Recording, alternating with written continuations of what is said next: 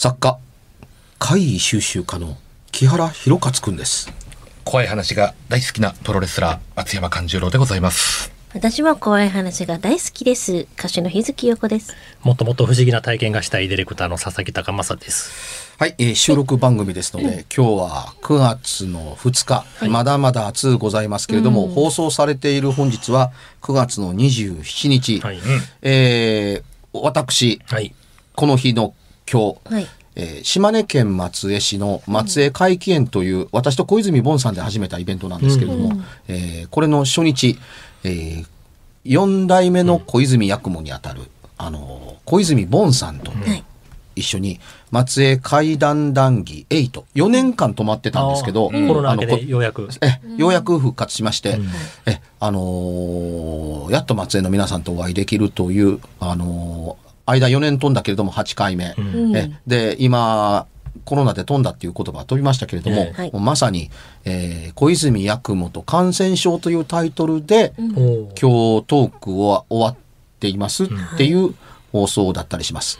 で、明日からは、あのー座長茶風林で、えー、首林堂八雲2023という形で、もう近藤隆君にね、吉野博之さんに、あのー、茅野愛さんに、で、い伊藤美樹さんに、でね、あのえっと、鶴岡聡さんにっていう、もう超豪華声優で、えー小泉八雲の、あの、雪女の朗読会が、で、あ、行こうかと思ってくださっている方、とてもありがたいんですけれども、えーチケット販売が、この収録日のええ。9月2日なんの10時から始まったんですけれども、はい。土曜日のチケットは、あの、4分か5分で完売して、へえ。残りのチケットも50分で全チケット完売。ああ。皆さん待ちわびてらしたんですね、それだけね。の、そう、4年間が大きかったってねいうところでしょうかというところ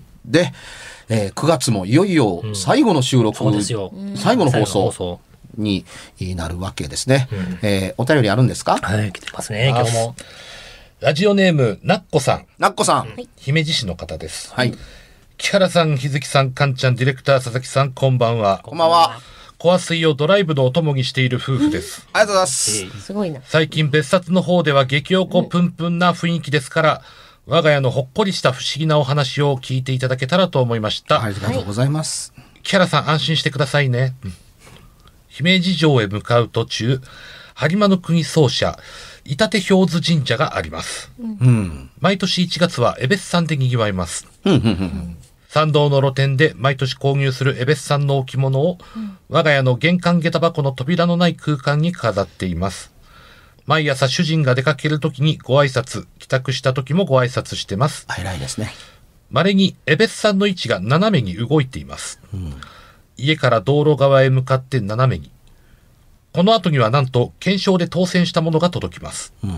こんなちょっとしたことでも幸せを感じることができ、江別さんにお知らせありがとうございましたと報告しています。お素敵です。階段ではないですが、ほっこりしていただけましたか、まだまだ残暑がありますので、皆様ご自愛くださいませ。という。この場はい合のエベスさんということは、熊手のエベスさんえっと、ですかね。写真もね、一緒に送ってきてください。あ、熊手のエベスさんですね。左側が設置してそうで、右側が動いたはい。かなっていう方のこのわかりますか？微妙にこの、こう横に動いてる、うんうんうんうんこういう感じなんですけどね。なるほど。はい横に写真がね動いている？、今これ、皆さんで写真見てますけど、え、どこに動いてんの？横に。あの、これが、これが真正面を向いてるのに対して、ちょっとクッと、この、こちらのし、これに対してのこちらの写真あ、が。カメラの角度ではなくて。じゃないとね、うんではないとは思うんなるですよほどね。ねこうはい。あのー、エベスさんはエベスさんですね。あ、県民様のこの腕輪のあれも映ってますね、後ろに。映ってますねあ本当だ 今気づきましたけど。ありますあります県民。様ご散歩されてるんですね、この方もありがたい。あの、我々もね、んやっぱこの腕は、あの、購入した時にね、こんなええ、あの、箱に入ってきますけど、木箱にね。ねはいあ。のいいかにもあの商売繁盛で笹持ってこいという関西のエベさんあの、えー古事記でいうところの,、あのヒルコという神様の方からのエベスさんですよね。あの島根県松江市にある美保神社さん大国主の御事の子供さんがスタートになっている方恵比寿さんもあるんですよ。二、うんそうですね通りあるっていうふうに。うん、あの、恵比寿神社が。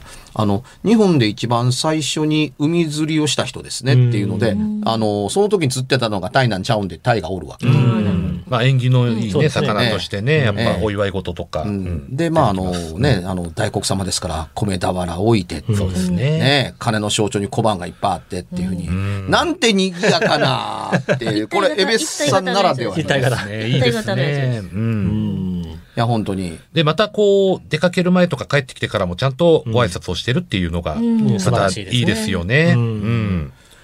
大したことがないと、あの、思う方、多いと思うんですけどね、昔と違って、あのー朝起きた時、夜、夜、う寝る時、あのー神棚に、うん。えーパンパンと二礼二拍手一礼みたいなことをちゃんとやっておくっていうのって、あの一つのどう言えばいいんでしょうね。あの気持ちの整理切り替えうんえーだとかにとっても有効ではないかなと個人的に思うんですけどね。うん。あのー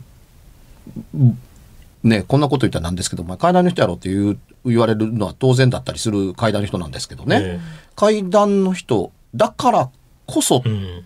と思っているので、あの、朝起きた時と夜寝る前は、あの、神棚に、あの、二礼二拍手一礼やってるん。ですよ。あの、いわゆるお伊勢さん、ええ。天照大神様、東京の神様があって、えっと県県民神社さんがあって、で、あの、出雲大社さん、大社さんがあって、で、美穂さんがあって、うん。で、あの、一番の、あの、三日に、あの、土地神、土地神様、うん、あの、永福稲荷狼様があるですよ。あの、そう書いてあるからね、背の札にねっていうのに、あの、パンパンと手を合わせてやってますっていうふうに、あの、自分でも言ってますけれども、あのー昔からの経験則で根拠はって言われると困か困ったりするんですけど、階段をやるということはね、あのー何らかの、あの運の確率を変動させる装置的な役割をすると思ってるんですよ。うん。したがって無自覚に階段をやってると、あのー目に見えないぐらいの薄さで、運や月をそがれているような、あうん、気がするんですっていう、そうなるもんだというふうに、あの、言う人もいいて、あるいは教わったりして、で、体感でも経験則でもそう思ってるからこそ、あのーなんとか、昔はだからお化けが怖いから万能の札が欲しかったんだけれども、うん。すあたくさん集まってきてると、いや、怖いのはそういうものではないっていうことが、に気がつき始めるとっていうところで、ご縁があって、実はそれでケイミ様にたどり着くんですーよ。うん。犬神の取材の最中に、うんあんたそんなことやったら死ぬでっていう、あまりにも死ぬって言われるからって 怖っうん、階段をやってるからだけではなくて、その土地では、県民様のことをき、県民さんじゃない、あの、犬神様のことを聞く、あの、聞いて回るというのは、死に近づくような行動をやってるというふうに捉えるという人が多かったんですよ。死にとうなかったら県民さんに行きうん。っていうふうに、何を抱えてるや知らんけれども県民さんに行きっていうふうに、最初わからなくってね、えうん、あの、どちらのお家なんですかっていうに、ケミさん、ケミさんって言うから、佐々木さんとか、日月さんとか、松山さんの仲間かなと思うからね、どちらのお家なんですかって言うたら、何言うてんの？ケミさんって神社やんか、えうん。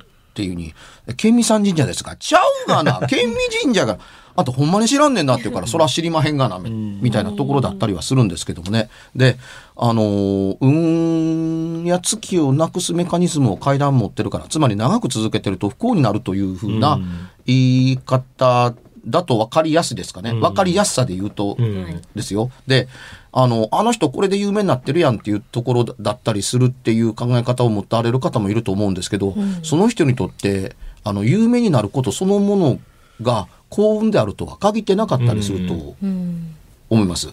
あんなにフォロワー数がだとか、うん。あんなにビュー数を稼いでるっていうのは、それはあなたにとっては幸運かもわからないけれども、あの、運とか不運って、あの、多分そういうところで感じないと思いますよっていうふうに。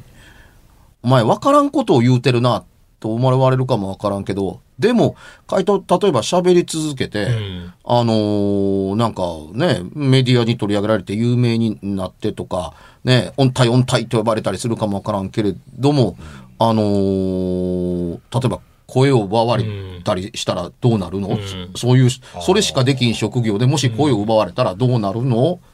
とか、うん、あのーご家族は大丈夫とかっていうのがあったりいだとか、数字業さん稼いでるかもわからないけれども、いつの間にかこういうことで借金を作ってしまったって、なんでこんなものに手を出したんやろうという隙はなかったのとかっていう、ないのないという可能性あるのとかって、いろんなことがあると思うんですよ。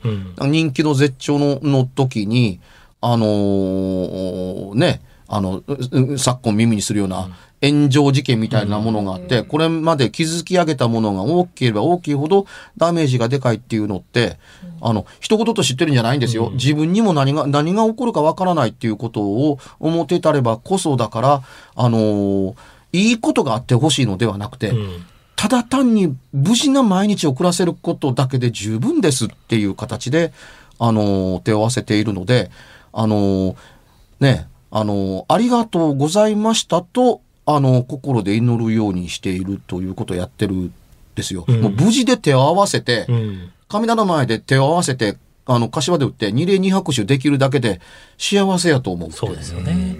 例えばこれね、エベスさんとか大黒さんですけれども、その、例えば七福神とかにまつわる不思議な話とかっていうのはあるんですかあの、クリス様。えあのね、その、その名前、ええ絵そのものにええ、貝をかぶせてきますかっていうのって ええ、当然縁起のええ話そう、縁起のええ話で。やっぱすぐパッと思いつきがちですもんうんね、やっぱり。うんあの。検証にまつわるなんかね、めっちゃ当たるっていうような不思議な話とか。いいお話のまあいいお話めでたい方のなんか会が入って。くるとか、そう、なんかね。あるんですよ、それが。あるあるんですあるあるんですね。あるんですよ。ええだから前振りとして、ええあのーいわゆる、それを言うなら、え縁起のええ話しか向かへんよ、みたいな話を振ったのはそのせいだったりするんですけどね。これはもうぜひ聞。きたいですそうですよね。これがまたねええ、まさに七福神のね、あらら。あらら。まさ、大阪の話ですよ。大阪、ほらうん。大阪で。関西ね。ええうん。あのーしかもなんかこうね、エベスさんをちゃんと信奉されてる方ですよ。ある年のね、ええ。あのー大晦日の、あのー晩から始まるんです。はい。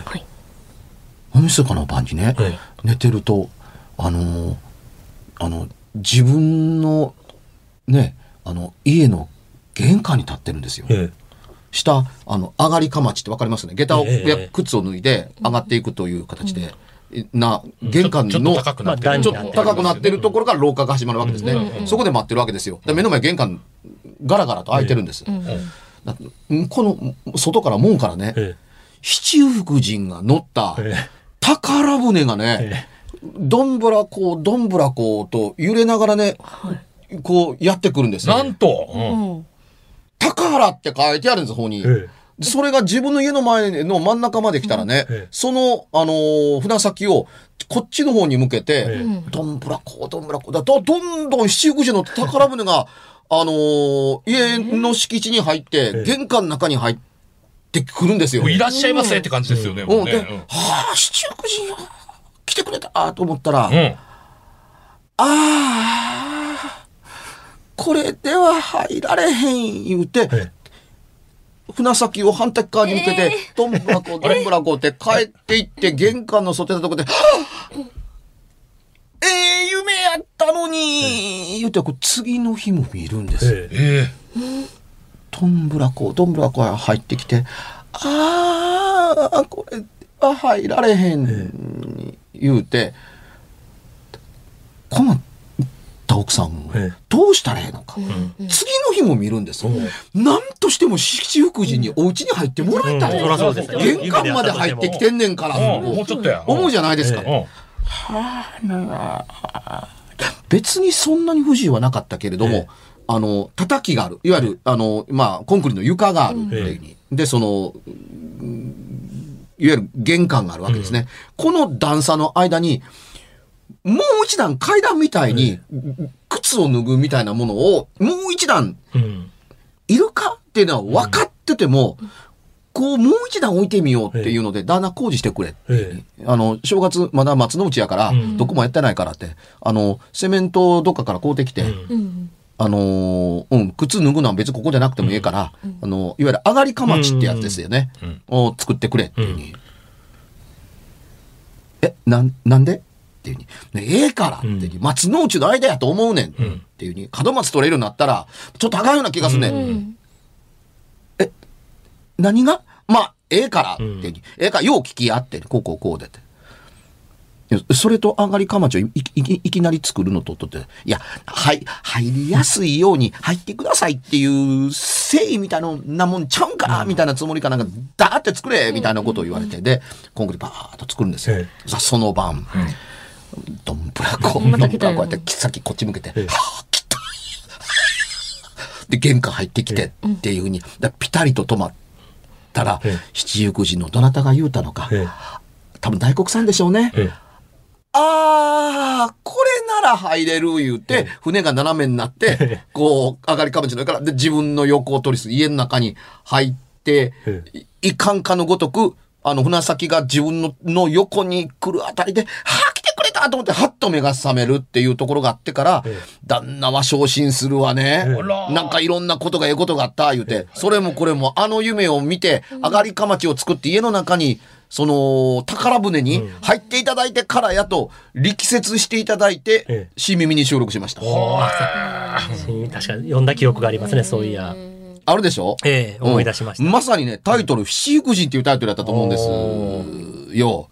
あまりのめでたい話に、ええ。あまりの力説体験談に、え口をポカンと開けるしかないから、いや、七福神ってどんなの？のって、例えば聞いても、え知らんか？って言われたら、えいや、知ってます？みたいな。だどういう点やの？だ君も、だから聞いた通り、ん。もう船としか書かれへん。うん。方満帆としか言われへん。うん。宝って書いてるし、いや、これ、まあ、普通に絵に書いてあるような話やねんけどなと思うんだけれども、聞いた話でも絵に書いたようなことだったりするから、いや、これはリアリティがあるからという問題じゃないかもわからないけれども、本人がかたくなに、まあ、それはもう、ずっと見て、見続けてるから、うん。このお船が家に入るまでに、決着つけて家に入ってもらわんと、うん。これは大変な月を逃すっていうのに必死になってるっていうのもそうだし、慌てて上がりかまちを作るっていう行動にも移してるし、ん作ったら作ったでそれ乗り越えて、あ、やっとこれで入れるっていう風に入っていくっていうのもそうだし、で割とね、そんなにびっくりするほど、こうなんかこうね、あのー成立しがたい話ではないなと思ってる。まあまあ夢の話であっても、その通り。まあ、ふ普通はね、跳ねますや夢の話っていうのは階段でも階でそも。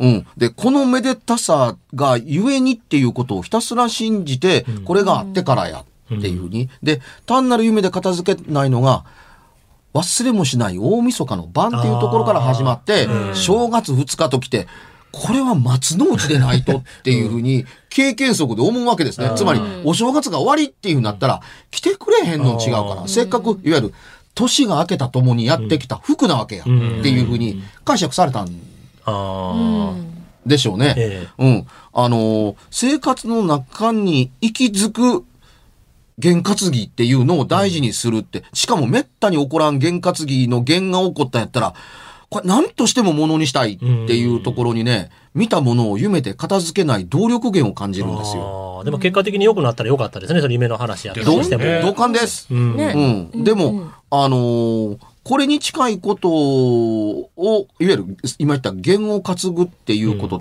てあると思うんですよ。うんあの、とある、あの、漁師さんで、あの、マグロ漁師、黒マグロを取ってある漁師さん、あのー大きいマグロが、久しぶりにこんなでっかい大物取ったなあ言うて、あのー持って、えー帰った時に、こんなん取れたで、ドーン持てるもんじゃないですからね。ドーンと置いてある、あの、マグロを見たら、あの、小さかった子供さんがそれを、それを、それを見て、何を思ったのか、マグロの、んあの、おおの顔に、自分の顔を近づけてって、え何すんのやろと思ってるとね、大きな大きなマグロの目を、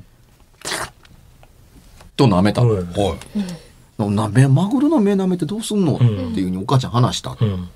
けれども、こんなことめったにないんだけれども、その子がペロリと舐めたら、次の日も取れたん。こんな、こんな大物黒マグロがっていうので、それからその人にとってはええ、これが芸になって、さあ舐めてっていう。で、必ずしもそんなにうまくいかないんだよ。そん。なことやったら毎日取れるがなって話になるからええ、そんなにうまくはいかないけれどもうん、あの、二度続くことそのものが稀だったから、うん。大物を二日続けて持ってくることだ。それは、一本取れたら何千万するからうん、一本取れたらしばらく持つから、まあ、切れるまでにはもう一匹みたいな世界だったりする世界の中で、に、あの、二日続けてっていうのが大きかったけれども、それもこれも、あの、子供がちっちゃい時に、とマグロの目をを舐めたという、わけのわからないもので、うん。あのーね、刑事が続いたら、うんあったら、うん。これは、厳に違いない。うんあのー何かええことを、のおまじないみたいな風に思うと言えばいいですかねって思うのって、わかる気がするっていう。すね。うん、ええことがあった時に、みんなが、こういうええことがあったんやから、実はなきな、なあなあなあ、あ、勘次郎あ、い、ようこえ、佐々木？あの、何か覚えてないか？あ、これちゃうかっていうきっかけってないかとかって聞くぐらい、そんな刑事にまだあんまり恵まれたことないからあれやけれども、うん。ないかないかって言言った時に、例えばカンちゃんが、うん。そういえばっていうに、あの、思いもよらぬ強敵をあっという間にスリーカウントでフォール取りましたって。それやこれからは毎回そうやってくれって言ったら、えそうはいくかっていう、なかなかそうはいかないところに、弦の弦たるところがうん。あると思う。うん。あの目の前を黒猫が横切ったね。悪い方の弦ですけど、うん、うん。あのーね、占いの中にある、あのーうん、あの、青き色を避け、黒き色を避け、赤き色を身につけよう。されば災難から逃れようなんていう言葉なんていうのって、これ、で、占いの最後にくっついてそうなこれって、つまり、あの、ラッキーアイテムという言い方を言えるかもわからないけれども、もう弦ですよね、というふうに。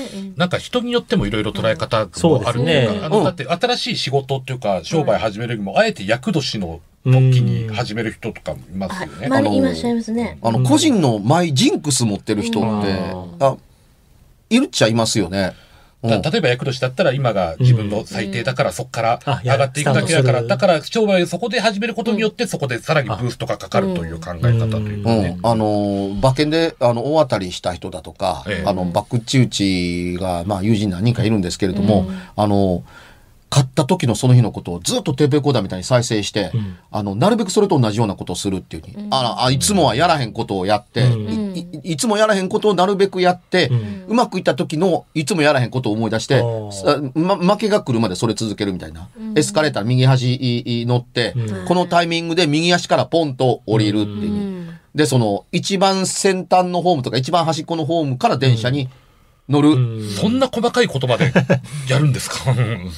事細かに。うんやる。へえ。うん。やっぱりね、なんかそういう人らなんでそんなことになったんですかって言ったら、いやー、借金の400万を競馬で1日で回収して返したことがあるってからっていうに。せやそれぐらいのことでって、そんなん8回も続けたらやるやろって言うから、教えていただけますか？って言いたくなるような話。あのー社員の給料がちょっとっていう時、うん。必ずパチンコに行って埋めるっていう、今も出出玉が少なくなったからあれだけども、毎回行ってややるっていうのを20年続けてるったりする。うん。でも、絶対勝つのは、あの、社員の給料の支払い日のために何とかせにあかんっていう金を動かす時に売った時に大勝ちするっていう。他はまあ、まあ負けたりとか負けたりとか、まあ負けたりとか、トントンり。トントンになったりっていうところだったりするけども、うん勝たねばなりません。で挑むパチンコに勝つということ。でそれ小さい会社だからだけどね。まあまあまあね。もちろんね、パチンコでそんな100万も勝たれへんから、うん。ええ。でも競馬で勝った人間の借金は競馬で埋めてるっていうことをやって、なんとなく細々とっていう割には、えらい金使ってるやんっていう大金の人もいるし、うん。あのー新耳のお客さんの中でええ、家族全員、家族を挙げて宝くじを買って、えあのー毎回当ててるえ。へげえ。という人がいる。あの、一等は、なかったかなんかやけれども、うんあのーゆる使った金はうん。ほぼ回収、ほぼ、おー。1年間トータリティ見て、ほぼ回収できてますっていうに、へえ、へいくらぐらい買う、買うんですか？って言ったら、いや、上はちょっとね、みんなそれぞれ買ってるけども、うん。まあでも、最低100万しか使ってませんから、みたいな。えって、じゃあ100万回収してるの？って言ったら、そや、そ当然でしょっていう。え100万買ったら必ず回収できるとは僕は思えないんですけどね、っていうとこだったりするけれども、ずーっとやってる。ずずっと買ってるんですよ。あた当たってるという人がおったりするんですけどね。うん。あの、様々に減、様々に何か、あの、自分にとってのこう、ラッキーな何かっていうのを、そこかしこに散りばめてあるように聞こえうん。ましたね。あの、なんでそれを細かく聞かないんだって言ったら、それは多分ね、個人にカスタマイズされたようなもんだと思うからです。うん。自分なりの、それぞれ自分なりのがあいろんなものが。そう、自分のも、自分なりのもの、自分の運なんですからと思うから、その人の聞聞いたところで、んあの、自分とはおそらく無関係。そうですね。同じようにやったかって絶対そうなるとは限らないですね。そねその人だからこそなる。それみんなやるわ、それなもん。その通りです。カンちゃんの言う通り、そ、それが正しきゃみんなやるよ。うんみんな金持ちになるし。そうそうそうそうみんな勝つし。うん。ねうん。絶対日本が、あの、世界の大国にのし上がるコツみたいなふうにしかならない。国民みんながそうやってっていうふうになったらっていうとこですけどもね。ねうん。でも、あの、人が大事にするののその根本の中に何があるかというと、信じる力は大きいなというふうに、ああ、それはね、ありますよね。あの、思う。うんうん。あの、事情だけ聞いてるとそんなことなんですか、うんとか、そういうことをやるんですか？とか、わざわざそんな遠回りをするんですか、みたいなことがあったりするけれども、はい。信信じきって決してやめないっていうところに、あの、つながるものが大きいような気がしないでもないんですけどね。うん、だから、あの、ね、こういううう参拝のルートで勝負に挑むっていう人なんかは、その途中でこんな人に会ってはならないとかっていう決め事があって、自分の中でルールがある。ルールがあるっていうふうに、えーえーそれでなんでそういう時にこういう感じで出会っちゃいけないんですかって言ったら、そうじゃなくて、最初にうまくいった時のルールの話をしてるんですっていうふうにな,、になるわけです。この時誰誰にも出会えなかった。珍しいことがあるもんやなーって、5つの時代ぐるーっと回って参拝して回って帰ってくる前間に、こうこうこういうで、こうこうこうの形で人と出会わなかったからっていうとこだったりするから、あすみません。え、じゃあこう、最後の、あの、何、5つ目で、あの、崩れたらどうするんですかって言ったら、よう聞いてくれました。一から出直しです。だおーからぐるぐるぐるぐる回るって、あ、しまったみたいな。あまでやるっていう。こう信じきってなければできない行動力だな。あ。まあそうですね。つまり成立のためにやってるのであって、んめんどくさいとか、うん大変だだとか、疲れるとかなんていうことよりも、成立しない方が大変という思いが強い。これは信じることがなせる、信じることによってなせられる技だと、うんあの、思えてなりませんね。うん。でも、あの、それでも、あの、目に見えないことを大切にしている自分っていうのを持ってる人というのは、あちこちにうん。あのーいます、うん。なんか階段のお客さんにその人がね、結構混じってたりするのって面白いなと。おーなんか皆さんもね、そういう方法論的なものを見つけたら自分なりの何かね、幸せにつながる可能性はあるかもしれない結構、これ結構人によってね、やっぱあるんじゃないかなって思うんですよ。うんあると思いますよなんかしら。うんはい。おまじないごっこみたいなのを管にしてね。そうですね。はい私も文字ない言っちゃった。はい はい。えーさあ、告知の方行きましょうか。えー松山勘十郎はですね、えー11月5日に、えー我が大衆プロレス松山田の今年最後の公演が大阪の生野区民センターでございます。えーチケットは絶賛発売中ですので、松山勘十郎で検索していただければ何かしら情報に突き当たりますので、ぜひよろしくお願いします。はい、えー私、日月陽子は SNS にいろいろ情報をアップしていきますので、その辺をちょっとチェックいただけたらと思います。木原くんなんですけれども、10月13日に講談社から、えー公開35周年記念で、えー二人のトトロ、宮崎駿と隣のトトロの時代の文庫版を出します。単行本は2018年に出たんですけれども、えー満を持して35周年に合わせて、で、これに合わせて80ページ追加原稿を出しました。とんんでもないメイキング本になってます。あの、巻末資料が。資料と原稿が。はいええ、あのー、28歳で、えー宮崎駿監督から隣のトトロを任された木原くん、何をどうやってるのかっていうような実利の面。うん、制作デスクってこんなことやってるっていうところだったりするので、僕の手書きの、あの、スケジュール表なんか載ってたりします。隣のトトロの。で、えーこれが最後の、あの、文庫のチャンスだと思って、あの、初、初期の、え動き始めた時のトトロも書いてる以上、その時同時に動いていた、ホタルの墓の初期資料が載っているという、とても珍しい本になっています。あの、10月13日発売。ぜひ、買っていただければと思います。読んで損はないと思います。えで、別冊怪談ラジオね、今日のお便りで、激おこぷんぷん丸とありましたけども、その内容は今ちょっと休止中で、お休み中で、今ちょっとね、リスナーさんからの質問に答えておりますので、怒っているのではなく困ってるんですよ。困ってる話ですよ。それもまた再開しますので、皆さん楽しみにしててください。はい。番組では別冊怪談ラジオを販売しております。ちょっと普通の地上波のラジオでは放送できない僕の体験を、あの、語っています。詳しくは、ラジオ関西の怪談ラジオのホームページをご覧になって、ぜひともお買い求めいただければと思います。メールの宛先は、階段アットマーク jocr.jp k-a-i-d-a-n アットマーク jocr.jp ぜひ、本物の怖い話を私に教えてください。